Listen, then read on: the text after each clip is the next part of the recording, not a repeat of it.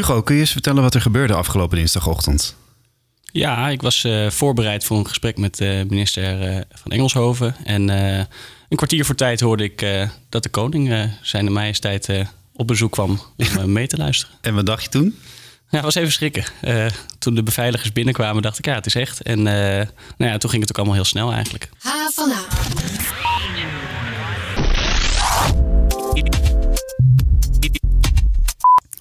Ja, fijn dat je luistert naar onze podcast. Elke week praten we door over de verhalen die wij verzamelen op de HVA-campus. En deze week was dat verhaal wel heel speciaal, zoals je net van Hugo hoort. Uh, daarover praten we straks verder. Maar uh, ik zeg eerst, mijn naam is Daniel Rommens. En uh, bij mij aan tafel zit voor het eerst Suzanne Stekelenburg. Hallo ja. Suzanne. Hoi. Heb je er zin in? Zeker. Heel goed. En Hugo Smeijer, je hoorde hem net al even, is ook bij ons aangeschoven. Rechtstreeks vanuit zijn klaslokaal van de openbare basisschool Aldoende. hier vlak achter de Amsterdam Campus zit dat, hè? Ja, klopt. Ja. Zeker. En uh, nou, die minister van Onderwijs uh, die kwam dus op bezoek, maar die nam ook koning Willem-Alexander mee. En uh, daar praten we straks over door. Maar we gaan eerst even langs een paar verhalen van deze week op onze website. En een van die verhalen die staat nog niet op onze website, maar dat gebeurt nu live in het Wieboudhuis terwijl wij opnemen op donderdagmiddag. Kiri, jij bent aan de lijn? Jazeker. Ja, um, wat gebeurt daar op dit moment? Nou, als je het Wieboudhuis inloopt, dan zie je opeens een man op de grond liggen. Oké. En deze man heeft een uh, zwarte hoed over zijn gezicht gedaan. Dus je ziet niet zo goed wie het is. Ja. Uh, maar er staat een, een, briefje bij en daar staat: Met mij gaat het goed, met het klimaat niet. Oké. Okay. Daarom lig ik hier, sluis je aan bij Extinction Rebellion. Dat is die actiegroep die ook van de week uh, de weg blokkeerde hier bij het Rijksmuseum, toch? Precies. Het is dus een klimaatactivist. Ja. Die hier op de grond is gaan liggen om uh, uh, aandacht te vragen. Oké, en praat die activist ook? Ja, die praat zeker inderdaad. Oké. Hij wil zijn naam niet zeggen, maar het gaat om een HVA-docent. Ja. En uh, hij is er nog steeds, dus ik kan hem zelf eventjes vragen wat ja, hij hier nou eigenlijk doet. Ja, ja. Oké, okay, momentje hoor. Ja, meneer. Je bent uh, op, uh, op de podcast. Wat ben je aan het doen? Hoi, ik film op de microfoon moet iets dichterbij, Kiri. We kunnen dit niet horen. Oh, sorry. Ik mis hier mensen erop te wijzen dat het slecht gaat met het klimaat en dat we iets kunnen doen. En dan respect, hè? Overigens komt er net een student aan die hem respect ja, wenst okay. eigenlijk. Hey Kiri, het geluid is wel heel slecht. Dus um, we moeten eventjes... Uh. Okay.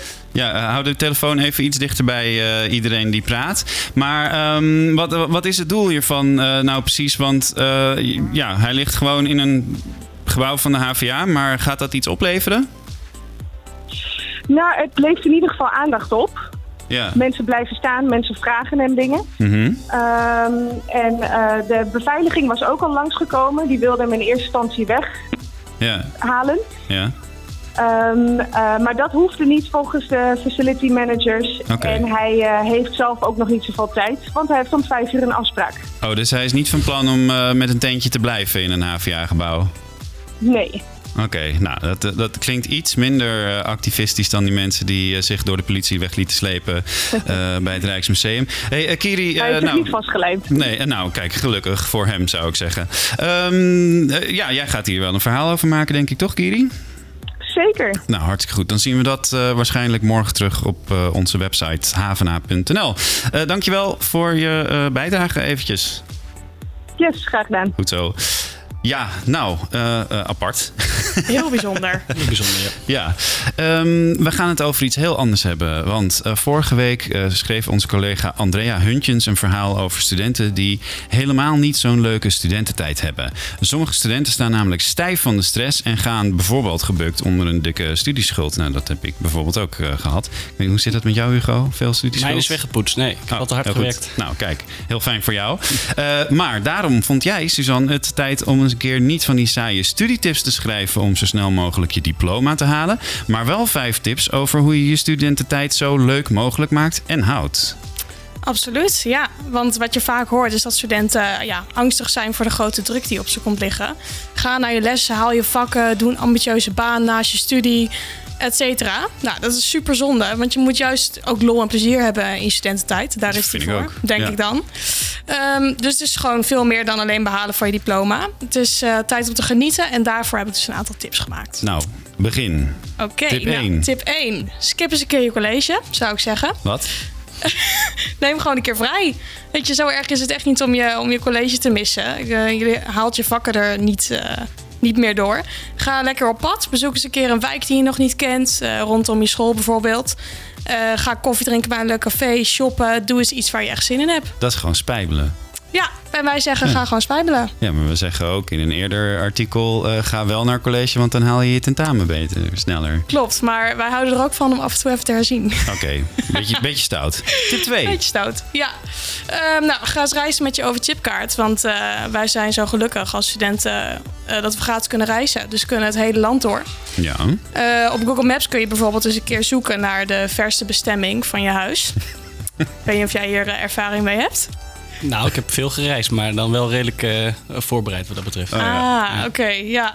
Nou, je kunt gewoon eh, ja, naar plekken gaan die je nog helemaal niet kent. En waarom Leuker zou je dat doen? Nou ja, ehm, Gewoon avontuur. ja, gewoon eens een keer op avontuur gaan. Ja. We zijn gewoon geneigd om eh, alleen maar naar eh, school te gaan en terug. Ja, Maar zonde, want ja, we weten allemaal dat OV heel duur is als je het helemaal niet meer hebt, het gratis reizen. dat is waar, ja. Dus maak er gewoon gebruik van. Eh, wat ook nog leuk is, gooi gewoon eens een dartpijltje op de kaart van Nederland. Kijk waar die landt, ga erheen. Oké, kom maar met tip 3. Nou, vier eens een keer iets door de week. Eh, je hoeft echt niet alleen maar dingen te vieren op eh, vrijdag en zaterdag. Stel je hebt een college of een vak gehaald en je bent helemaal blij. Ga dat lekker door de week vieren. Trakteer jezelf eens of je studiegenoten. Ik zelf was bijvoorbeeld heel vaak blukt tijdens mijn studie. Dus Mhm. dan deed ik dat bijvoorbeeld niet. Maar gelukkig voor jullie hebben wij eh, vijf tips voor eh, plekken waar je kan eten als je blut bent. Ja, Dus ga daarvoor dus even naar havena.nl, want daar staat inderdaad eh, een hele lijst met tentjes waar je Ja, naartoe kunt. je zegt het goed inderdaad. Tip 4. Doe een ochtendritueel. Hier werk ik dus zelf bij. Als je heel gestrest bent, is het heel relaxed om je ochtend met een ritueel te beginnen. Ja, eerder opstaan, lekker muziekje opzetten, niet vijf keer snoezen. Ga lekker lang douchen en eh, begin relaxed aan je ochtend.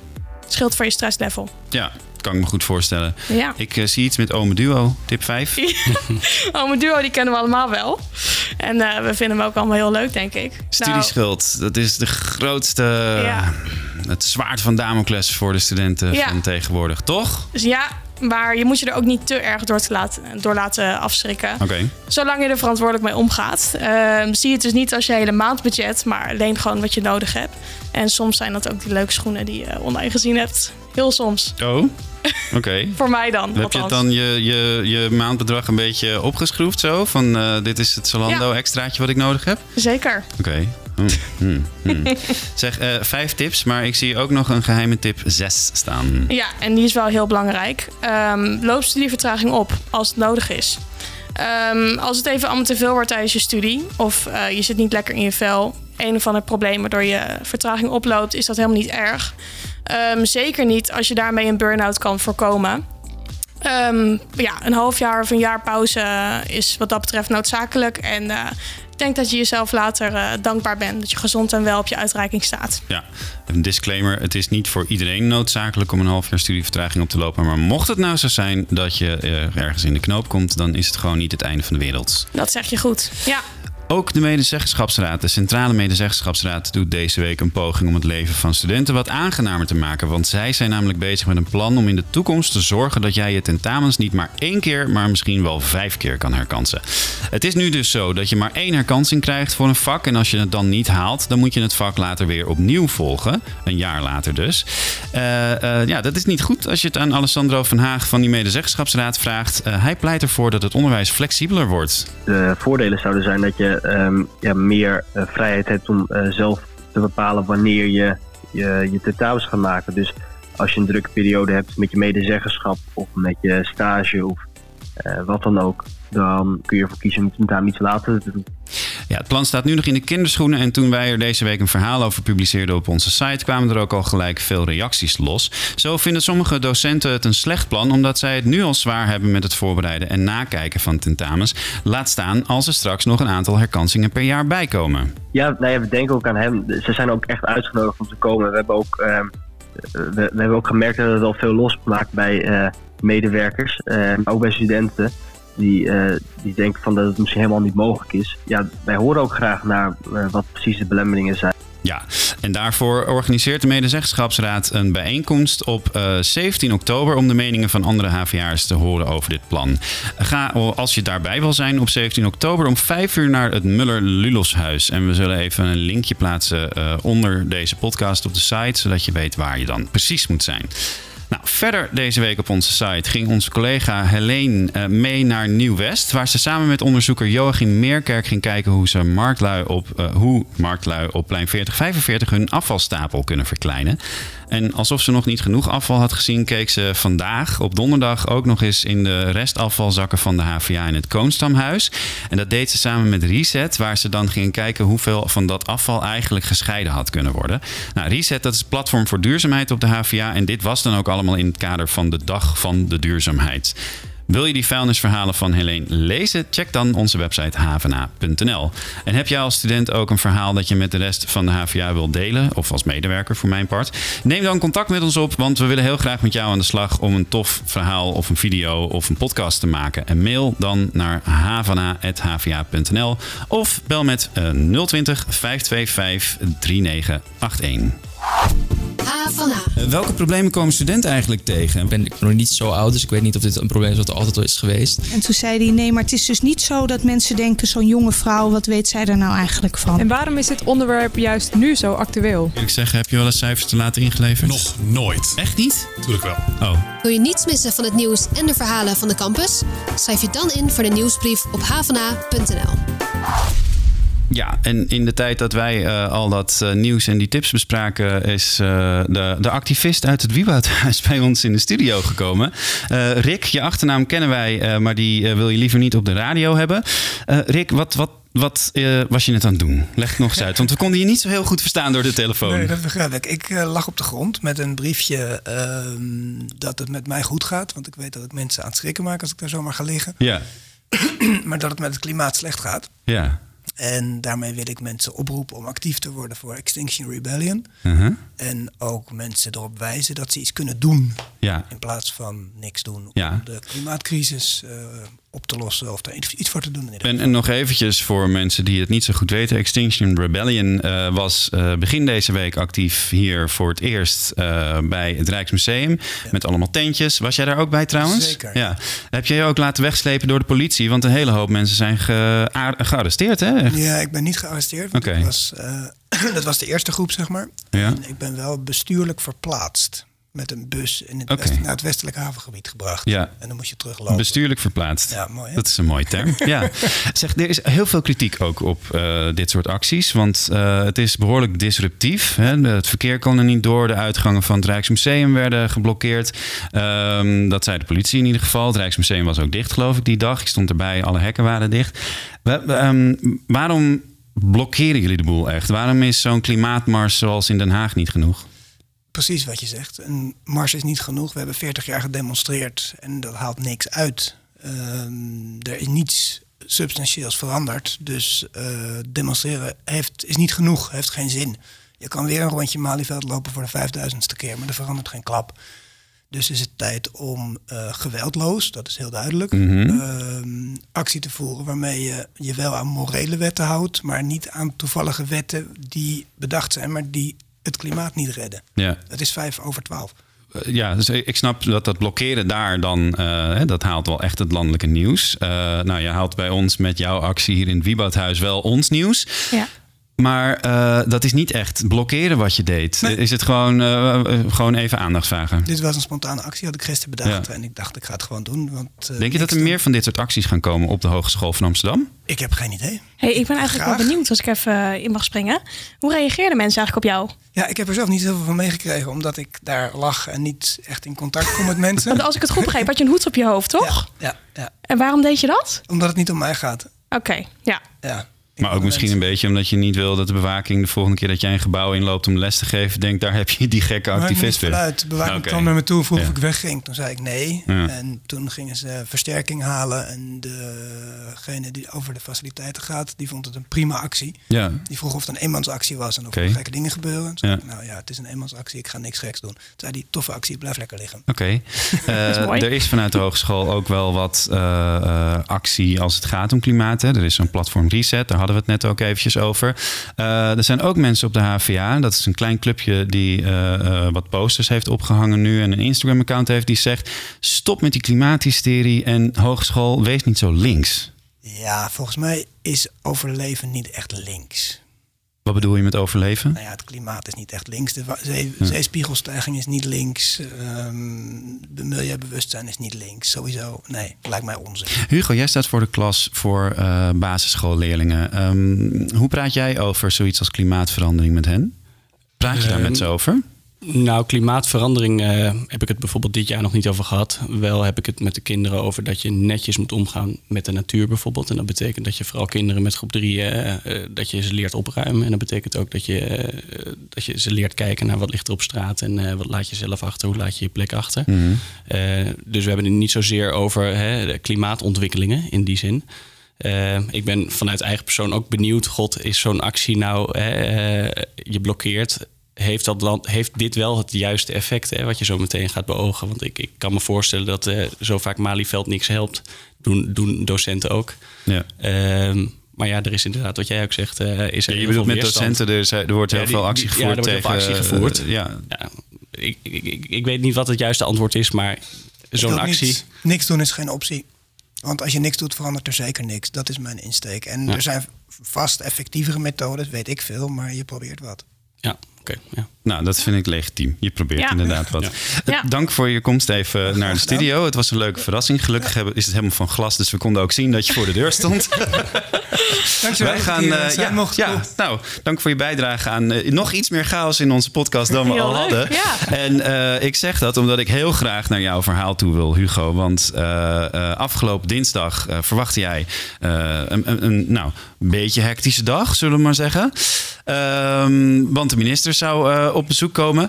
Maar eh, eh, toen stond ineens de koning ook bij jou in de klas. Ehm, dat was best wel even wennen, denk ik, of niet? Ja, zeker. Dat was wel even vreemd. We werden een kwartiertje vo- voordat het gesprek met de minister begon, werden we geïnformeerd over dat de koning zou komen.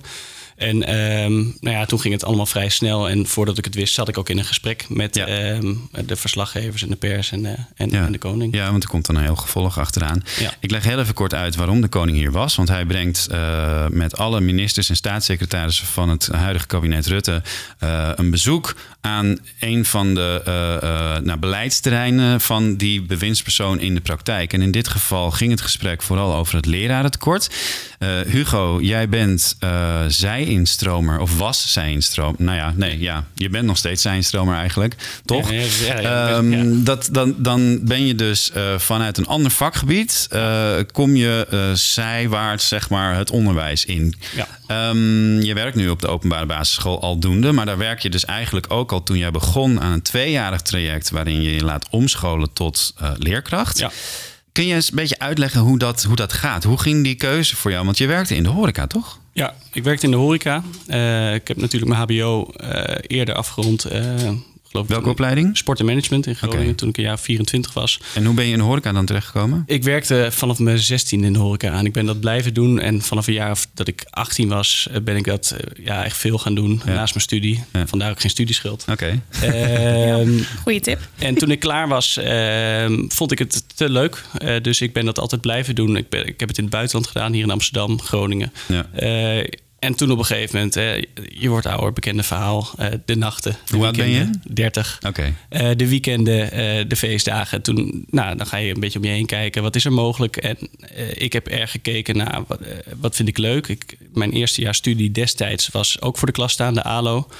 Ehm, en je kijkt een beetje, goh, wat is de kortste weg naar wat je wil behalen? Ja. En toen kwam ik in één keer via internet op het zij-instroomtraject uit. Ehm, nou, dan ga je daar meer over uitzoeken. En ehm, dan ga je kijken of het haalbaar is. Ja. Want ehm, hoe combineer je dat met werken eigenlijk? Dat vraag ik me af. Nou ja, je wordt van tevoren, als je het traject ingaat, moet je zorgen dat je een uh, portfolio gaat vullen. En dan moet je dus ervaring opdoen. Dat heb ik, uh, toen ik nog in de horeca werkte, ben ik al begonnen op aldoende vrijwillig. En later werd dat in de rol van onderwijsassistent. Eén dag in de week. Ehm, en op een gegeven moment, als je door de overheid wordt uh, gecertificeerd, je mag voor de klas staan met de belofte van je gaat twee jaar een studie daarnaast doen. Mm -hmm.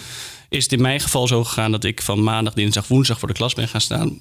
Uh, woensdagavond naar de studie, donderdag studie en vrijdag vrij. Dus je werkte uh, drie dagen, volgt ja. eigenlijk anderhalve dag college. Precies dat. En dan vrijdag was je vrij. Ja. Maar dan was je dat was voor al... mijn studie. Ja, ja, dat verschilt heel ja. erg per, uh, per zijinstromer. Ik heb uh, mijn uurtjes wel nodig gehad, mijn vrije uurtjes. Um, maar er zijn ook voorbeelden van mensen die, ja, die, die dat flexibeler, sneller konden indelen. Ja. Um, er zijn ook zijinstromers die kiezen voor twee dagen voor de klas en dan uh, een extra dag vrij. Mm -hmm. Dat moet alleen financieel haalbaar zijn. Ja. Uh, en dat was het voor mij niet. Nee, want uh, in de horeca heb je nou niet zoveel verdiend dat je een geweldige spaarpot had waarschijnlijk. nou, dat, dat kan natuurlijk in de horeca wel. Maar ja. het, is, het, is, het is niet zo dat ik in de horeca... Ik kom niet uit een wereld waar uh, de verdiensten hoger lagen dan nee. uh, in het onderwijs. Dat geldt voor sommige mensen die gaan zijn stromen ja. dan wel. Hè? Die komen ja. uit de advocatuur of zo. En dan, uh, maar um, ja, even over dat geld. Verdien, verdien je dus dan wel genoeg geld? Want je wordt eigenlijk alleen maar betaald voor die drie dagen voor de klas, of niet? Nee, nee je wordt ook betaald voor die ene studiedag. Dus okay. dat betekent dat... Door de HVA of door wie wordt dat betaald? dat is deel subsidie. Um, ah, okay. En volgens mij in mijn geval heeft het uh, die ene studiedag heeft mijn bestuur uh, voor haar rekening genomen. Het schoolbestuur. Het schoolbestuur. Ja, ja, ja. Okay. ja. Um, en wat de, de school dan ook voor zijn rekening neemt, is uh, uh, uh, dat je niet alleen maar in colleges leert, maar ook in de klas waar je staat te werken. Want je Zeker. krijgt enorm veel begeleiding volgens mij. De HVA heeft ook een soort programma dat heet dan Samen Opleiden. Ja. Um, dat gebeurt met jouw basisschool aldoende. Hoe heb jij die begeleiding ervaren? Nou, is erg prettig op aldoende. Um, en het is niet zo... Kijk, dat is natuurlijk een verschil met een... Als je eerstejaars Pabo, denk ik, hè, dan uh, in te schatten... of een zijinstromer... Uh, je wordt vrij snel gewoon alleen voor de klas gezet. Hmm. Met natuurlijk een collega die daarnaast staat. Dus vanaf de eerste dag is hij er op de achtergrond bij. En ja. die kijkt en die kijkt mee. En na de dag ga je bespreken van... Goh, uh, wat kan beter? Hoe ga je het doen? En op een gegeven moment, ja, geleidelijk aan leer je uh, door het werk te doen. En word je meer losgelaten. Uh, dat heb ik als erg prettig ervaren. En, en, ja, ik steek zelf een beetje zo in elkaar dat als ik een vraag heb, dan stel ik hem direct. En dan wil ik ook eh, direct antwoord hoe ik het beter kan doen. Ja. Uh, en ik heb aangegeven, ja, het hoeft voor mij niet dat ik constant. je moet een beetje vrijgelaten worden in, in, in mijn ogen. Is het niet een intensief traject? Je moet zelf natuurlijk heel veel leren. Dus eigenlijk in je achterhoofd houden ja, waar je aan moet denken telkens. Maar je moet ook leerlingen er wat leren. Hoe heb je dat ervaren? Ja, ik vond, uh, ik, ik, vond het een heel intensief uh, traject. Ik ben wat dat betreft ook, ook blij dat het uh, is afgerond. Ja. Uh, ik vond het... Ja, in het begin ben ik in groep 7 gestart. Dat vond ik lastig in de zin van... ja, hoe ga je die leerlingen wat aanleren? Ehm, dus dat is, dat, daar moet je veel tijd aan besteden. Dus naast je studie komt dan de voorbereiding van de dagen... komt daar nog overheen.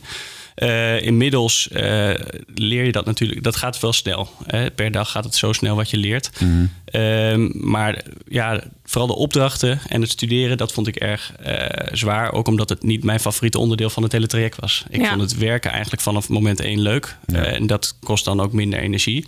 Maar waarom, goed, was dat, waarom was dat zo leuk?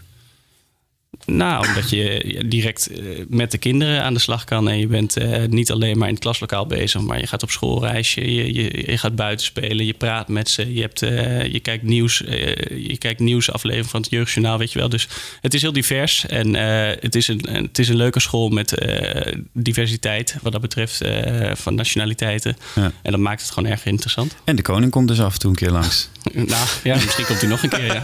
ja Zou leuk zijn. Wat, hoe, hoe gaat zo'n gesprek? Uh, want uh, ja, ik zat er wel bij, ik kan het wel vertellen, maar ik wil het eigenlijk van jou horen. Want jij zat echt aan tafel met de koning ineens. Wat, wat voor vragen stelde hij aan jou?